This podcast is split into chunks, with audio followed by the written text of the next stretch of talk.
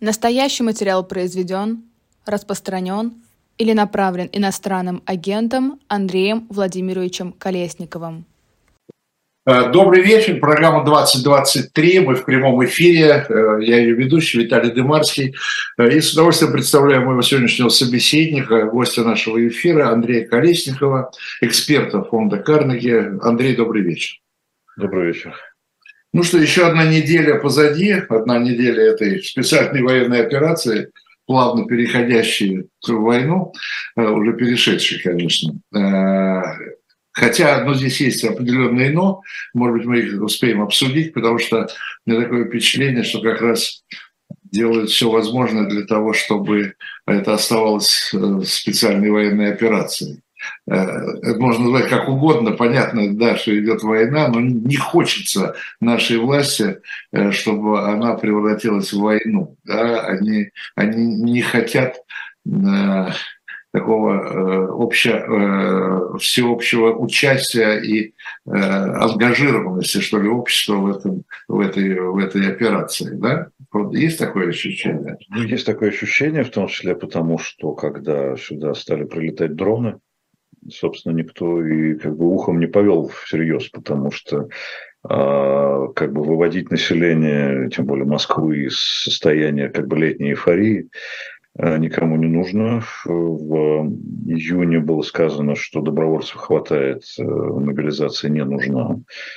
Э, очень важно сохранять впечатление нормальности, чтобы люди не тревожились чрезмерно, как это было после сентября-октября, когда пришлось в течение нескольких месяцев, как бы, так сказать, немножко корректировать повестку, когда Путин уже стал больше заниматься хозяйственными вопросами, как бы посылая месседж населению, что на самом деле все нормально, мы способны жить мирной жизнью, у нас есть хозяйство, у нас есть экономика, у нас есть инноваторы, у нас есть молодые таланты, у нас есть, как это было когда это было вчера. Вчера он встречался с деятелями из обрабатывающей промышленности. У нас есть производство, которая растет, э, значит, у нас, у нас все нормально, мы, мы справляемся. Ну, все это потому, что как бы, это экзистенциальная война с Западом, на мой взгляд, она становится, как бы, победа в ней становится чем-то вроде коммунизма для советской власти. Это цель, которую нужно достичь, но она недостижима, поэтому она отодвигается во времени. И вот в этом межумочном состоянии нация не может быть полностью вовлечена в окопы она должна как-то вот э, жить еще немножко ради жизни, а не ради смерти исключительно. При советской власти обещанный коммунизм, как известно, был заменен Олимпийскими играми в 80-м году. Здесь, в общем, тоже чем, похоже. Чем, чем, здесь похоже что-то, да, что-то должны э, заменить. Э, здесь заменят не участие в Олимпийских играх видимо, да, тем, что нас исключили из всех Олимпийских. А здесь была другая последовательность. Сначала Олимпиада, а потом а, значит, то, что называется спецоперацией. Э, видимо, в понимание нормальной жизни, не военной, да, э, входят и политические репрессии, э, потому что суды идут своим чередом, и ну, вот сегодня, значит, ну, ничего неожиданного в этом нет, но значит, прозвучал да, приговор Навальному 19 лет. Задал вопрос э, банальный, э, который уже, наверное, не знаю, сколько раз уже мы все друг другу задавали, но не могу не спросить опять, почему, зачем, зачем такая жестокость? Зачем эти 19 лет? Зачем 25 лет в Харамурзе? А зачем все остальное, когда людей за за два поста какого-нибудь ну, обычного человека берут и, значит, буквально сажают в тюрьму. И этих людей очень много. Когда некоторые наши друзья говорят, что в России нет гражданского общества, я всегда обращаю внимание на статистику УВД-инфо. Сколько людей идут по уголовке, сколько по административке, это, в общем, как бы вершина айсберга. Еще не судебная расправа, увольнение э, за высказывание или за статус там, какого-нибудь иностранного агента что-нибудь в этом роде. А, вот э, э, эта машина, которая не может остановиться, у которой нет задней передачи, которая уже действует даже не по команде Путина. Огромное количество судей действует не потому, что Путин им приказал, он, собственно, и не, не успевает э, приказывать. Они делают это сами. Конечно, в случае Кармурзы и Навального это все согласовывалось. Это слишком крупная фигура. чтобы не согласовать, а в случае, в десятках, сотнях случаев других, это же никто не согласовывает. Это работает система, состоящая из множества маленьких Путина, которые как бы погружают в себя то, что по-английски называется в, в ботинки, так сказать, Путина, да, и, и плюс еще добавляют немножко, немножко жестокости, глупости, чтобы их не упрекнули потом в мягкотелости, в несоответствии как бы занимаемой э, должности. Путин же недавно сказал, когда у него спросили, не 37 год у нас, что у нас 2023 год, и что у нас идет вооруженное противостояние, значит, с соседом. А, а это как бы особое время, когда по-особому решаются вопросы, как бы вот э, за что людей привлекать. Но это антиправовой подход, а он юрист. У нас нет военного положения, у нас действует Конституция, у нас действуют права человека, ну формально. Если подходить юридически, то он сказал страшную вещь. Он просто как он нарушает э, собственные законы, собственную конституцию. Так нельзя э, поступать. Э, может быть, извините, может, он имел в виду другое, что у нас пока еще только 23-й год, еще 37-й впереди. Ну, это, знаете, как была пародия Поперного на Кочетова, на, на роман «Чего же ты хочешь», когда, значит, сын приходит к отцу и спрашивает, батя, так был у нас 37-й э, год или не был? Э, на что отец отвечает, не был, сынок, но будет. Вот это, это примерно то же самое. Но тот же самый Путин, отвечая на тот же вопрос по поводу Кагарлицкого и Беркович, он их не знал. Ему неизвестны эти фамилии, да, но на Украине за это расстреливаются, сказал он, хотя ничего не известно, но за это на Украине, расслед... Э, в Украине за это расстреливают. Я вспомнил другую историю, тоже как бы из, из советского периода, когда Андрей Андреевич Громыко с, в переговорах с Картером значит, получил от Картера вопрос, а вот как там с правами человека, с Щеранским, вот вы преследуете Щеранского, не выпускаете его в Израиль. На что Громык сказал, кто такой Щеранский? Добрынин потом в машине, когда они ехали с Громыком, говорит, Андрей Андреевич, как вы блестяще ответили, как вы ушли от вопроса. На что Громык недоуменно сказал, а кто такой Щеранский? Поэтому я не исключаю, что Путин действительно не знает, кто такой Кагарлицкий и кто такая Бюркович. Это работает система. Это вот как бы часть ответа на вот этот вопрос. Ну, конечно, в случае с Навальным это главный враг э, этой самой системы. И э, здесь просто ему нет пощады, потому что система мстит э, за то, что он делал все эти годы, когда-то пытаясь ее унизить и оскорбить. Значит, интересный был эпизод. Ну, там я не стал вообще обращать внимание на слова Александра Георгиевича Дугина, мало ли что он там сказал, да. Он сказал какую-то простую фразу, я даже думаю, что он и сам, может быть, не ожидал никакой реакции на нее. А он сказал, говорит, России нужны репрессии и э, цензура. Все. И вдруг поднялся такой шум вокруг этой фразы, все депутаты во главе значит, с главным законодателем нашим Клишесом, все как можно вообще такое предлагать, как можно э, нарушать Конституцию. Да? То есть что это? Вот это, это было какой-то э, э какой-то оксиморон, какой-то какой-то абсурд, полный совершенно. Да? То есть этих людей сажают непонятно за что. Это, они а вдруг на защиту Конституции от слов Дудина, что нужны репрессии и цензура. Как это все? Или они таким образом делают вид, что у нас нет ни репрессий, ни цензуры? Ну, конечно, делают вид. Клишес, он же у нас там в конституционном законодательстве, да, как комитет это сам да. называется. Он же у нас э, этот, отец-конституционалист, э, вот, наряду с другими коллегами. Э, поэтому должен видеть, делать вид, что у нас демократия. И, собственно, вот, э, между прочим, это важный вопрос. Вот когда некоторые коллеги говорят, ну вот, когда спорят про ту же самую социологию, а возможен ли э, социологический опрос в концлагере? А э, имеется в виду, что мы, мы живем сейчас в России, как в концлагере, люди это понимают. А люди не понимают, что они живут в концлагере. Они считают, что у них есть выборы. Ну, какие-то особые выборы, но как бы если не задумываться, можно просто... Андрей, ну кто так считает? Ну кто так считает? Какие-то люди считают, я думаю, что то есть, э, э, или делают вид, что э, делают вид, да. это всерьез. Но точно так же делают вид некоторые люди из элиты. Да какие репрессии? Это не репрессии, это как бы вот у нас независимый суд. Какая цензура? Это не цензура, это просто вот экстремистские материалы публикуются. Там, где они публикуются, мы это как бы в, общественных интересах с целью не подрыва конституционного строя мы эти как бы материалы блокируем. Это не цензура. Какая цензура? Цензура это предварительно, когда там все всерьез, это было при советской власти. Я не верю в то, что есть люди, которые реально считают там, это демократией там, и так далее. Но это, ну, ну делать вид, считают, это, это, те, кто так считает, они, это, это игра, безусловно. Да? У нас целый Александр Памфилов даже считает, может быть. Ну, это игра, но в этой игре они подыгрывают Путину, потому что Путин... Ну, разумеется, это да, не только в этой. Не только в этой. Они во многих играх подыгрывают Путину. С этой точки зрения вообще довольно любопытно э, вот это вот, как опять же пишут, говорят комментаторы, э, некий такой, ну, психоз не психоз, пока еще нет, но я не исключаю, что он будет. Что всех, оказывается, значит, в администрацию президента и всех, значит, политтехнологов э, привластных, значит, беспокоит вот весна 24 года.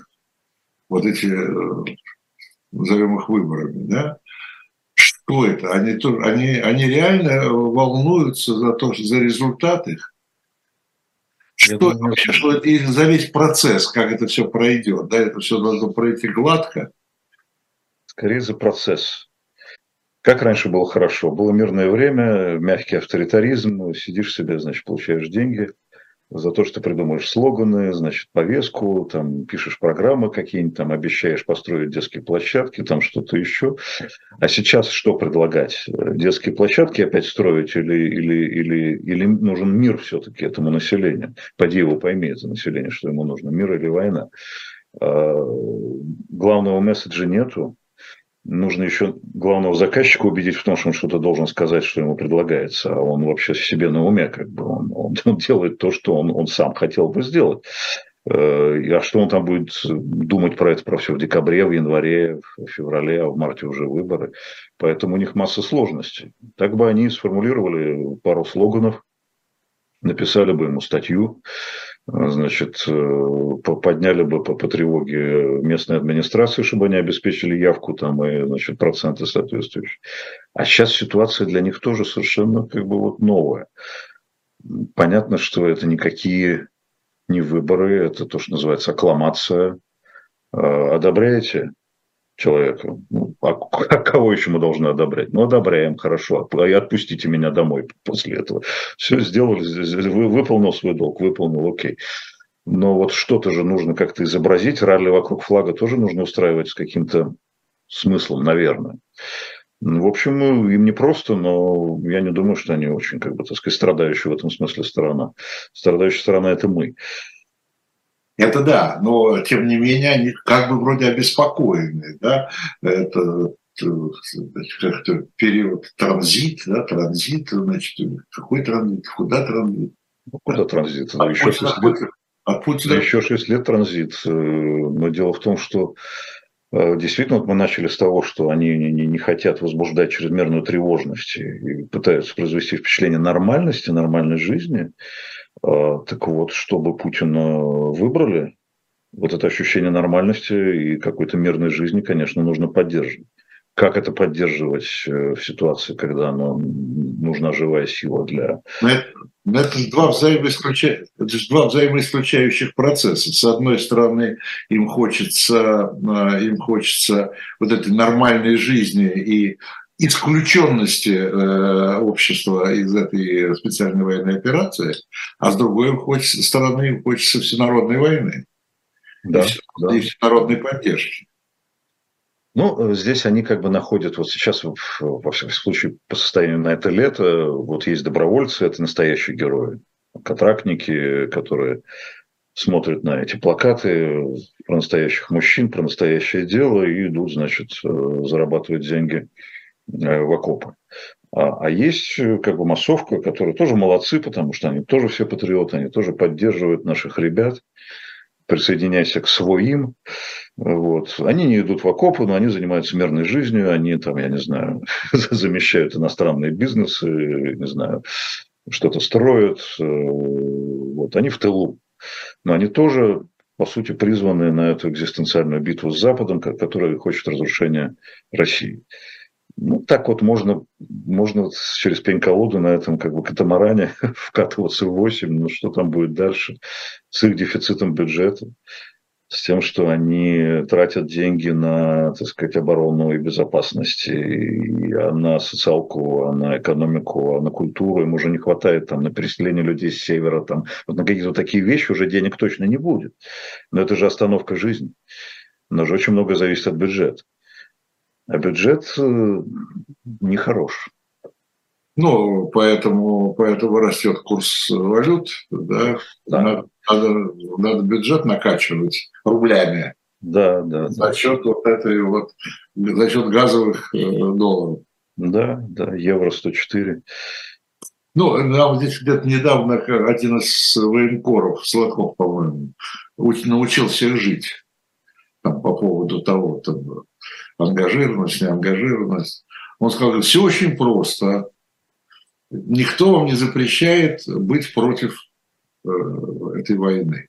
Да? Да. Говорил, Будьте, пожалуйста. Но только не надо об этом говорить публично.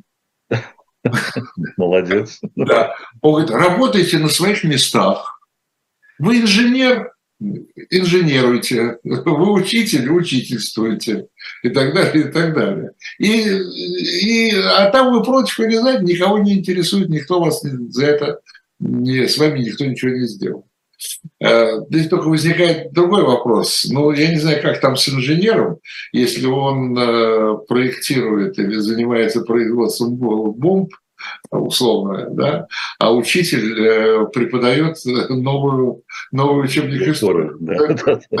Как, как можно не заметить, да, что да, Но и инженер, производящий бомбу, у него тоже проблема с другой стороны, потому что, как мы видим, эти заслуженные деятели науки, э, вполне себе в возрасте люди, прошедшие большой путь э, и в науке, и в инженерии, и во всем, э, профессора, они получают значит, э, сроки за измену родине и шпионаж. Потому что секреты про бомбу они передают нашим друзьям-китайцам. Здесь тоже есть противоречие. Раз наши друзья китайцы, почему бы им просто так не, не передать секреты? Но, в общем, эти люди сидят в основном за... Вот с инженерами тоже проблема. Так что совет хороший, конечно. Это ровно то, что нужно Путину. Хотя Путину, конечно, желательно уже не молчащие граждане, не пассивные, а активные, которые что-то говорят, которые пишут доносы, которые вот э, если надо, пойдут на, на Путинг, на митинг. То есть уже от этих людей требуется некая активность. Это проблема, конечно, прежде всего в сфере образования и с преподавателями, с профессурой, с учителями. Они-то люди подневольные, их могут уволить за то, что они не проводят там урок разговора о важном, например, или не, не так активно его проводят. Э, есть же, по сути дела, сопротивление внутри вузов и внутри э, школ этому всему. Ну, там тоже есть люди с совестью и с, готовы сопротивляться. Но их потихонечку, я думаю, будут сейчас прижимать все больше и больше проверяющие всякие структуры. И, ну, правда, все равно это все имитация, безусловно, но ну, те же самые студенты, которые будут изучать, э, как мы изучали научный коммунизм, они будут изучать основы российской государственности, э, написанную не, самыми, не самыми блестящими умами, с выдуманными конструкциями некими даже как бы такой марксизм-ленинизм, там было что-то как бы, ну, тоже далеко от реальности, но ну, как-то вот какие-то несколько простых формул, и, и ты свободен. А здесь-то что тебе будут навязывать? Что Украина никогда не была там государством? Ну, хорошо, давайте разберемся, чем была Московия там в каком-то там веке, и дальше коломная власть Московии не распространялась. Ну, то есть, вот Э, это ужасно, когда навязываются эти вещи. Это, это как говорит Картополов, попахивает, попахивает тоталитаризмом, а не авторитаризмом уже. Это вот э, принуждение к единомыслию, которое очень сложно внедрить в модернизированном обществе современном, но они это стараются делать. Но э, такое впечатление, они, собственно говоря, не очень скрывают, э, что, с одной стороны, вот эти все несогласные, вы, конечно, ребята, уезжайте, и так нам как-то проще и, и спокойнее. С другой стороны, где-то уже кто-то уже высказывал беспокойство по поводу того, что уезжают как раз молодые я бы сказал, которые должны делать, которые должны делать модернизацию страны, да, которые, причем там же очень много айтишников уехало, да, э, которые могут работать дистанционно, им все равно где, и они в более комфортной обстановке э, зарабатывают те же деньги, нормально, так сказать, живут. А страна теряет э, умы здесь. Меня потряс Э, пример соседней, ну, не совсем соседней, у нас нет общей границы, Армении. Там за прошлый год, за 22 год ВВП на 14% вырос. За счет, и не только там. Да, ну да, я просто знаю конкретную цифру да, вот наших друзей армянских, 14% за счет, за счет, в первую очередь, российских айтишников. Да, безусловно. Теряют людей. А, а, если, а если они так обеспокоены этой весной 24 года, а, то, по-моему, впереди ничего хорошего. Я имею в виду экономически. Я про, про военные действия вообще молчу. Там вообще непонятно. Там я не знаю, что. А, безусловно, ничего хорошего. Ну, кстати, вот в том, что касается экономики, да, э, рынок спасает, рыночная экономика спасает этот режим. Жили бы в советских обстоятельствах, уже давно бы все обрушилось, конечно. Я сегодня встречался с одним коллегой, довольно крупным э, иностранным предпринимателем, который приехал в Москву. Он уже здесь, он был здесь в бизнесе очень серьезным, и они здесь наладили реальное производство на множестве заводов. Э, и он говорит, эти заводы работают. Это, это, это, это очень хорошо, как бы, ну, как бы обидно, я их построил, я их наладил мы наняли огромное количество людей, и до сих пор эти, это так хорошо было построено иностранными инвесторами, что до сих пор работает без них. Это, это поразительная вещь. На самом деле Россия обязана Западу всем. Технологиями, вот такими инвесторами ответственными, э, рабочими местами, э, э, обменом людьми, капиталами, там, не знаю, финансами, всем на свете произошла чудовищная вещь. Но главное, э, есть риск потери как бы, человеческого капитала, потери его качества и количества. И без того негативные демографические тренды, снижение численности трудоспособного населения, э, Смертность сейчас, конечно, мы реальных цифр не знаем, но на самом деле, даже если смотреть не смертность на полях сражения, недавно я слушал доклад очень интересный по поводу и сердечно-сосудистых заболеваний, онкологии, туберкулеза. Мы здесь стагнируем мы по-прежнему хуже э, по структуре вот, заболеваемости и смертности, чем э, развитые страны. Это проблема. Э, стимулирование рождаемости как бы входит в план Путина сбережения народа. Какое сбережение народа, если мужики уехали? Кто за границу, кто в окопы? И кто будет, собственно, участвовать в процессе как бы, репродукции. Да? А есть еще планирование репродуктивного поведения, то есть планирование детей – Э, тут была вот статья недавно по поводу того, что очень резко в разы э, выросла продажа контрацептивов. Значит, люди не хотят рожать детей в тех обстоятельствах, в которых они сейчас живут. Они живут в обстоятельствах катастрофы. Куда рожать детей? В какое, собственно, какое будущее? Э, это гигантский демографический кризис. Собственно, экономика – это что? Это люди. Откуда они возьмутся? У них уже дефицит кадров, даже Путин признал вчера. Ну, окей, дальше будет только веселее. Ну да, и надо иметь в виду, что в России вообще с этим очень тяжелая ситуация. У нас просто мало людей для такой территории. Но мы еще сейчас несколько территорий припишем. Здесь нет ситуации, бабы нарожают еще. Если вам нужно пушечное мясо, да, которое через там, 18 лет вы хотите его будет очень мало. Здесь уже, здесь уже товарищ Мурашко, да, министр здравоохранения. Мурашко, да. Был он же призвал, он призвал же женщин рожать, он говорит, кончайте значит, там, трудовую деятельность, давайте рожать. В общем, на женщины, современные женщины очень обрадовался этому призыву. Да, он, он сделал просто такой, это, я бы сказал, это был каминг-аут власти, чего они действительно хотят. Малообразованных, бедных, чтобы просто вот рожали, и чтобы вот мы получили, наконец, вот этих людей, которыми можно управлять. Ну, Их да. много, они бедные, и они образование не могут получить. Вот это отличная ситуация, просто вот, вот, вот ими точно можно управлять и продолжать э, специальную военную операцию и в 2036 году, и в 2040 году, пожалуйста, не вопрос. Вот та самая живая сила. Ну, так ну, меняем, меняем ориентацию же, да, значит, то мы европейская стат, потом евразисты, теперь мы афроазиаты. Афроазиатское, да, теперь направление у нас основное. А, кстати, был, был же один ученый, предложил э, привлекать африканцев сюда.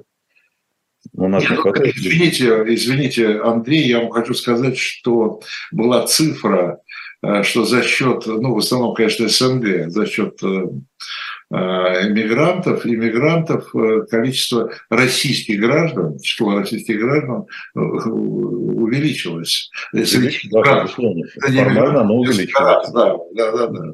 Оно увеличивается, но тут в основном... За счет раздачи паспортов. Да, увеличивается число реципиентов социальной помощи в результате, да, на которые тоже нужны государственные деньги.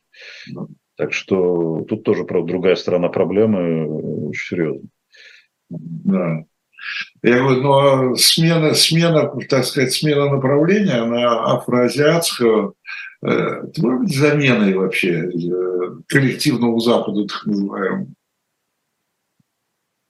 Ну, как-то Сейчас вот невольно все время сравниваешь эту ситуацию с Советским Союзом, куда они вроде как хотели бы пойти, но делают все как бы наоборот, э, в том смысле, что ну, если ты хочешь империю, у тебя должна быть помимо железной силы, ну, мягкая сила, какая-то аттрактивность, что ли, да, но если ты хочешь империю, зачем ты тогда разрушаешь инфраструктуру этой империи, которая не, не тобой построена?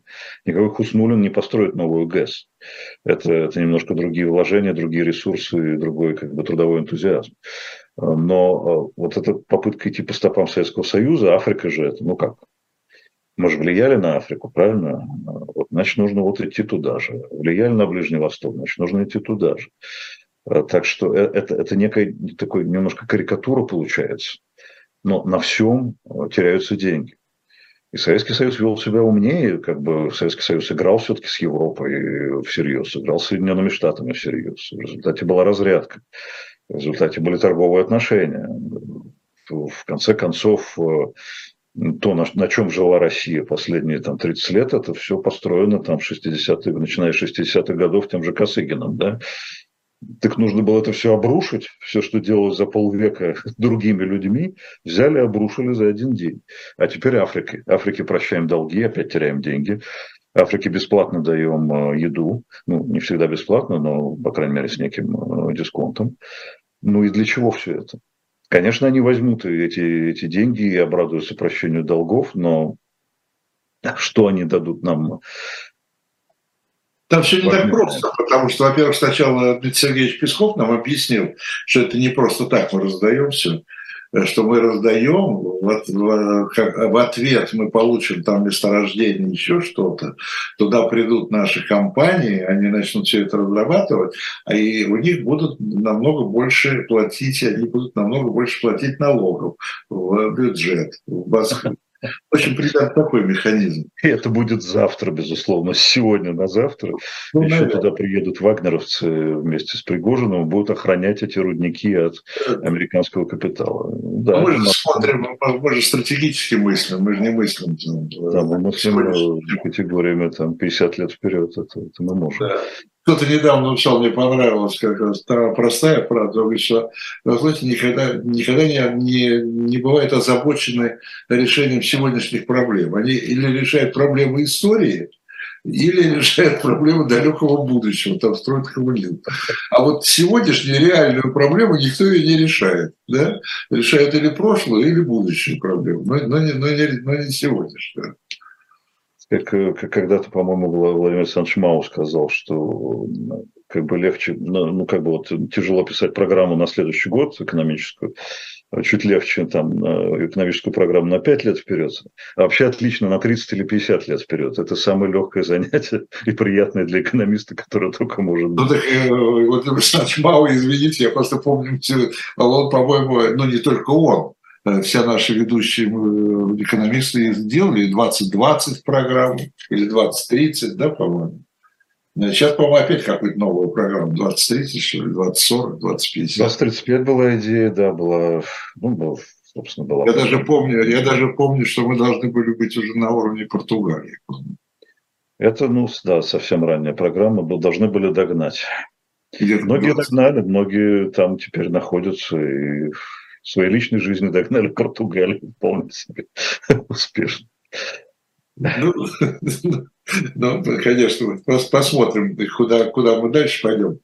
А, понимаете ли вы, я честно скажу, очень как проходит неделя войны, э, и, конечно, самое главное, что там происходит на полях сражений, что называется. А у меня, я боюсь на эту тему даже говорить, потому что э, я понимаю, что обе стороны не говорят всей правды. Да, это надо понимать. Это, я не знаю, как во время Великой Отечественной войны, э, вот в этих ежедневных, да, там, по ежедневные да, сводки Совинформбюро, я не знаю, насколько там соотношение было правды и неправды, но все-таки, когда там, по-моему, оставляли города, то говорили об этом, да, что оставляли города. Вот. То сейчас вроде как бы, ну, в любом случае ощущение тупика есть, да, и что это надолго. Но это не может быть навсегда. Вы видите вообще какой-нибудь исход? Вы видите э, возможность вот этих переговоров? Я не исключаю, что нам не говорят, э, что, может уже что-то, какие-то переговоры закулисные идут. Я тоже практически в этом не сомневаюсь. Но какова их перспектива, на ваш взгляд? Я, честно говоря, не вижу никаких признаков оптимистических. Э, как я и не вижу способности в нынешней политической ситуации а, или дипломатии, или, или, или военных а, вести какие-то осмысленные переговоры. А переговоры – это уступки. Если у них нет в этой персоналистской нашей системе одобрения Путина абсолютно, Э, причем с четко выраженной позицией. Вот, вот сюда не отступаем, а вот это можем им отдать э, в ходе переговоров. Ну, как делают любые переговорщики. Если у них нет э, этих директив, то они не могут вести переговоры. Ну, что такое российская дипломатия сейчас, если она не ведет переговоры о ядерных делах? И как бы отказывается вести консультации. Не то, что переговоры, а консультации. Чего уж говорить о, собственно, переговорах о мире и, значит, с, с Украиной. А, вот я, честно говоря, не, не очень-то уверен в том, что уж российская сторона, наверное, точно, не знаю, как украинская, способна строить тайные каналы. То, чем был силен, кстати говоря, опять референс к Советскому Союзу, то, чем был, была сильна э, советская как бы, дипломатия и э, канал Добрынин-Киссинджер – сделали разрядку, вообще говоря. Но должно быть политическое одобрение э, первого лица или там первых лиц. Я не вижу никаких признаков того, что кто-то что-то одобрил, а вот признак тупика, ну, очевидный. То, что называется война на истощение. Эти прислали дроны, эти уже, так сказать, никто ничего не стесняется, это удар возмездия. Что дальше-то? Чего ради? Демилитаризации не произошло. НАТО значит, встало у ворот, его у ворот не было. Э, Украина получила новую как бы идентичность, но от противного, что называется, от ненависти к России. Вот все, чего добились. Финляндия, которая была, значит, как Патрушев справедливо заметил, была, как бы, так сказать, нашим другом, Э, перестала быть нашим другом и стала довольно агрессивным э, как бы противостоящей стороной. Ну, Патрушеву не знать, он же из Карелии. Да-да-да. Но он же сказал, что Финляндия сейчас будет Карелию у нас отбирать. Вот и ну, делать нечего. Финляндия отбирать у нас Карелию. Ну, а полякам забирать. Э, меня удивляет, что в этих условиях, в общем-то, как я понимаю, дефицит ресурсов испытывают обе стороны. А, ну, и, да, и Россия, и Украина. И при этом а, значит, то Путин, то, значит, Патрушев про Финляндию, то Путин про Польшу. Э, это шантаж, это, это просто угрозы как бы э, второго, третьего, там, какого по счету фронта. фронта. Ну, скорее все-таки шантаж. Ну, тут трудно себе представить. Трудно представить сейчас открыть еще один фронт. Да. Ну да, на, на это просто нет э, ресурсов, действительно, в том числе, ну, хотя психологические ресурсы на время можно там ну, ну, ну, возгонку как бы таких мобилизационных настроений сделать, но, но это очень сложно после столь продолжительной спецоперации, как-то ну, в, это, в это верится с трудом. Но потом там все-таки НАТО как это в известном анекдоте Зеленским уже рассказанном, как бы НАТО еще и не, не, не пришло. Не пришла. Или не пришел, если он альянс. Вот. Э, но это скорее идеологическая обработка населения. Вот смотрите, они все против нас. Финны хотят нашу территорию, поляки хотят украинскую территорию. Значит, э, собственно, мы хотим свое, они хотят там вот то, что они считают своим. А Сталин подарил Польше западный, ну, во-первых, не Сталин, а Сталин вместе с Черчиллем.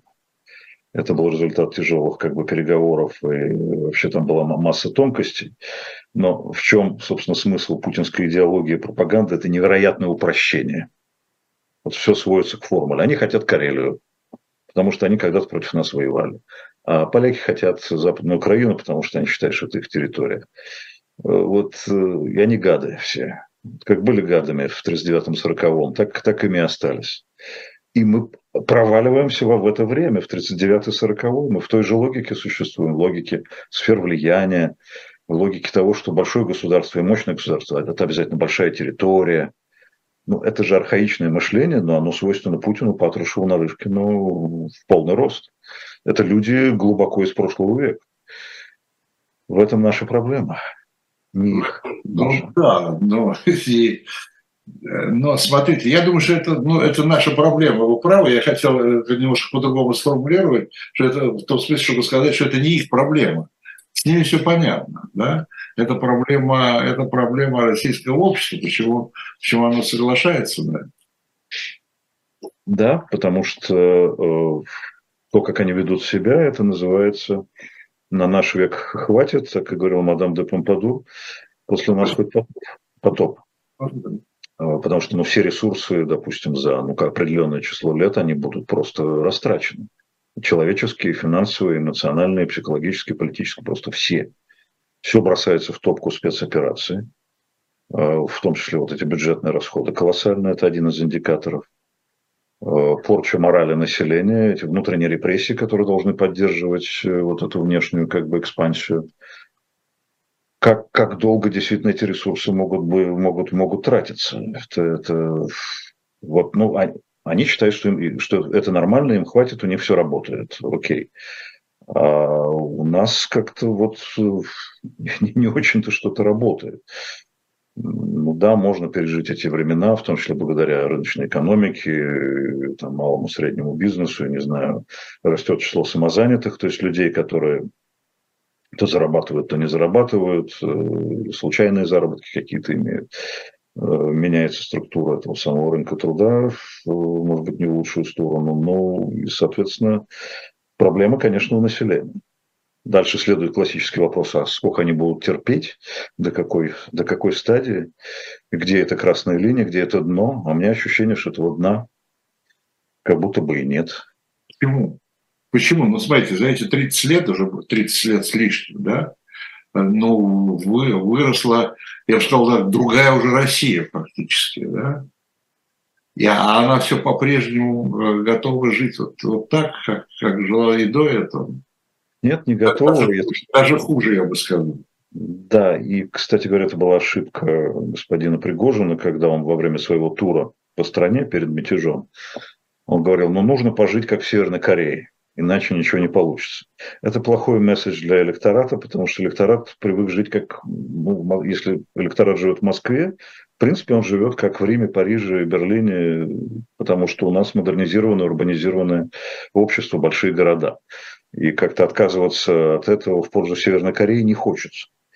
Но вот Путин-то и старается как бы доказать этому избирателю, или это, не, конечно, не избиратель, а просто как бы жителю России, что ну, вот мы, мы тебе все-таки сохраним минимально нормальный э, как бы уровень и, и минимально нормальное качество жизни.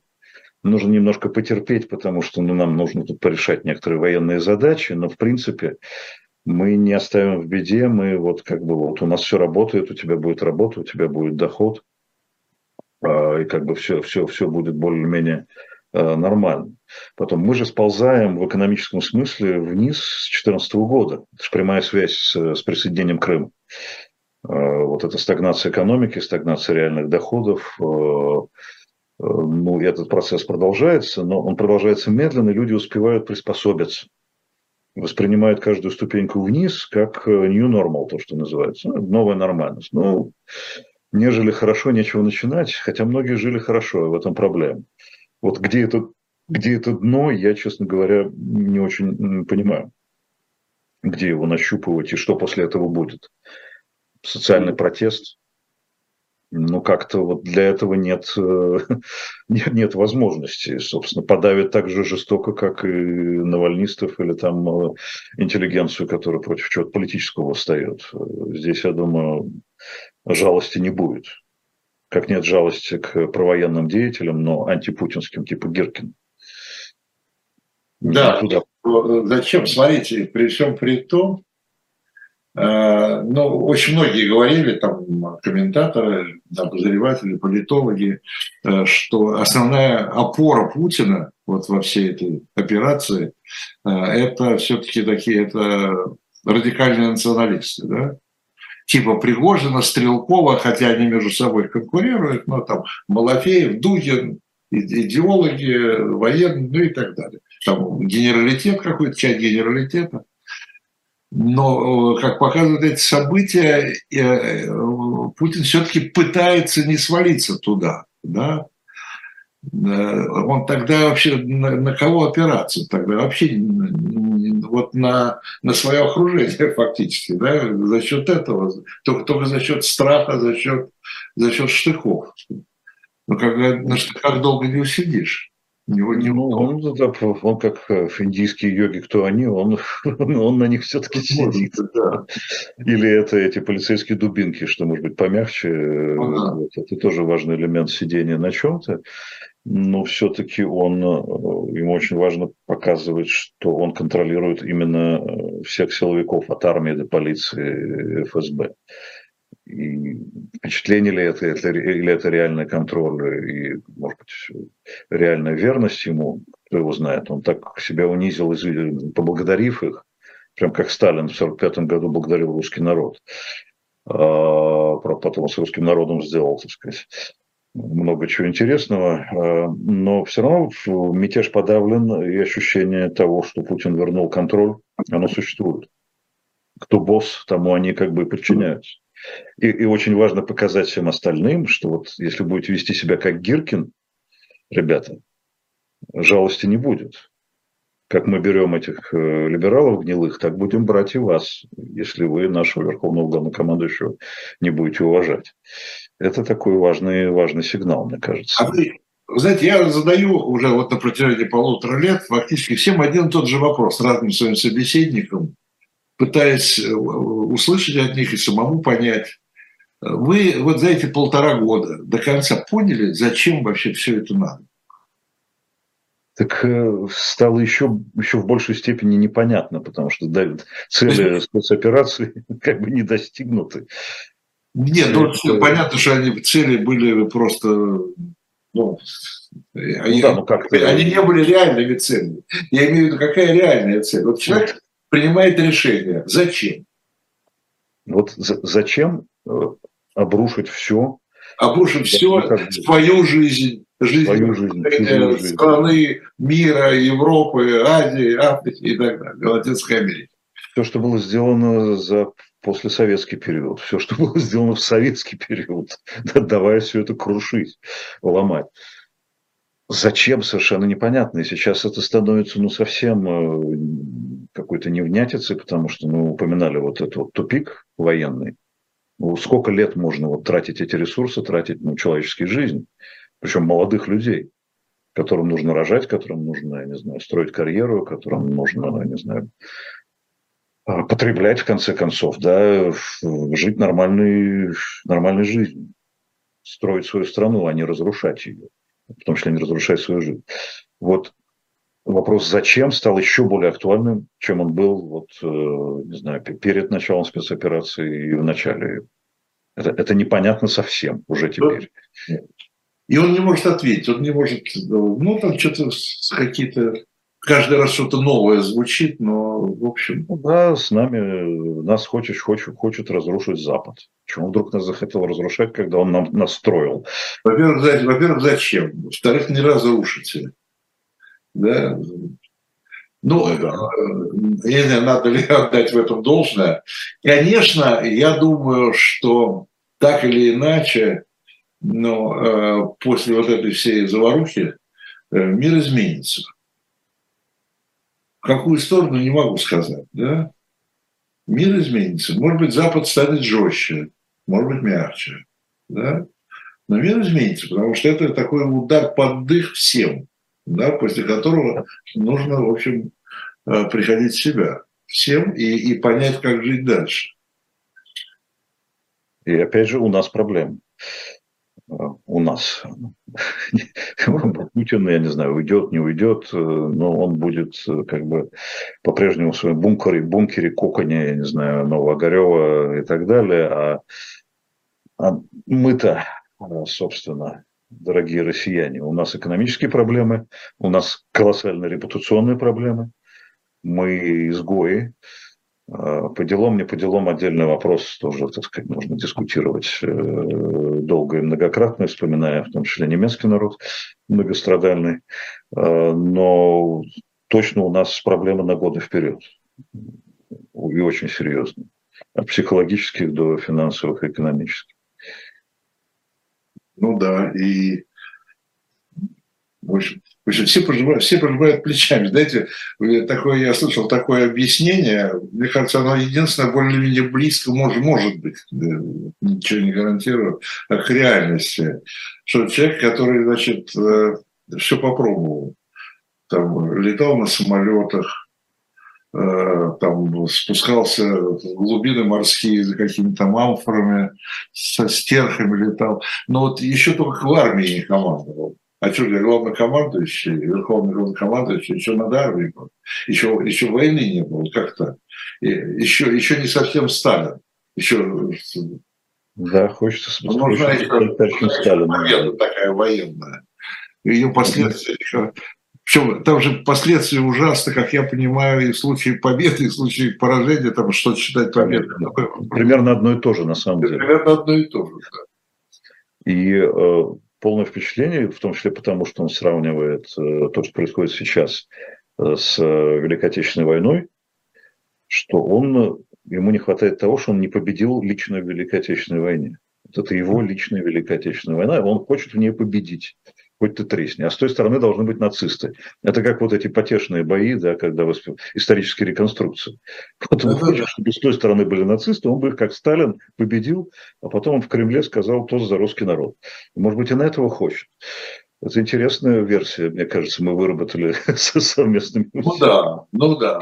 Нет, ну говорили о том, что хочется остаться в истории там, и так далее. Да? Но... Ну это же уже он останется в истории. это же, это же все-таки умелый политик должен же хотя бы хотя бы ну, ближайшие видеть, ближайшие итоги, результаты вы, да, из своей деятельности.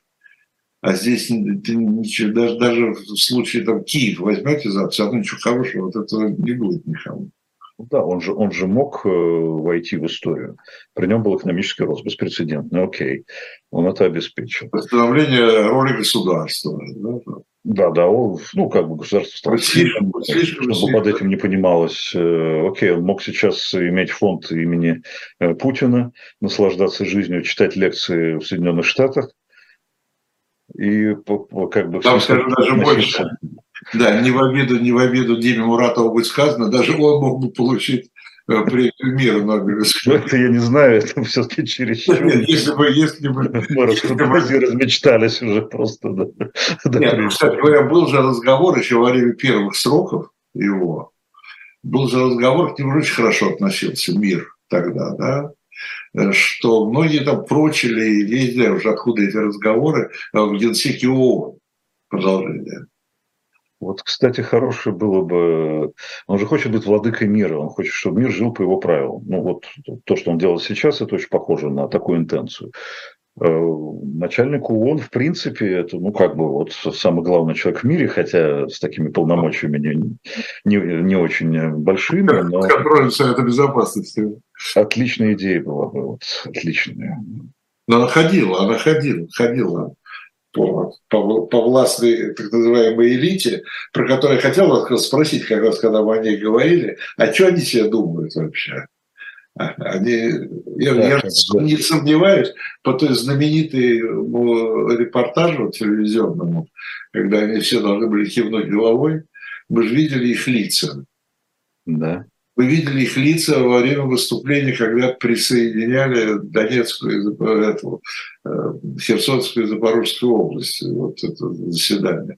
Мы видели же лица этой элиты. А на них все было написано.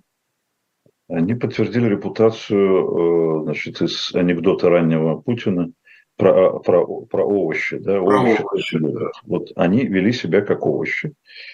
Э, когда говорят о том, что во всем виноват, э, там, не знаю, Волошин с Юмашевым, которые привели, значит, э, ну окей, они привели. А, а дальше что? Вы ничего не поняли в 2000, да даже в 2000 году, вы ничего не поняли, когда гимн вернулся советский вас ничто не насторожило, а когда Единая Россия появилась, партия единства, вас ничего не, не насторожило, а в 2003 году вас вообще ничего не, не насторожило. Тогда еще можно было как-то ну, не приспосабливаться к этому всему, ну, а попытаться ну, политическими средствами решить проблему да, развития страны э, не знаю, найдя альтернативную фигуру, сохранив выборы каким-то образом, ну не знаю. Они же все с этим согласились, к этому адаптировались и имели с этого такие деньги. Ну и кто, собственно, что теперь рвать на себе волосы? А, а, а, они э, допустили э, превращение этого режима сначала в авторитарный, а потом в ну, практически гибридно-тоталитарный, как сейчас. О, смотрите, выросло, выросла, выросла, как мы с вами сказали, новая Россия, но в этой новой России их дети. Они же своих детей загоняют в этот тупик. Ну, а... сами, сами уже сами себя туда загнали, это наша судьба, да. Но дети, которые, дети, которые начинали прекрасно, учились за границей, э, деньги, машины, дачи, что там еще. Все в порядке, да, и к этой жизни привыкли. А тут он говорит, нет, ребята, теперь будете ездить в Пхеньян. Ян, если будете чиновником, как вот сегодня или вчера они решили, будете ездить на отечественных автомобилях.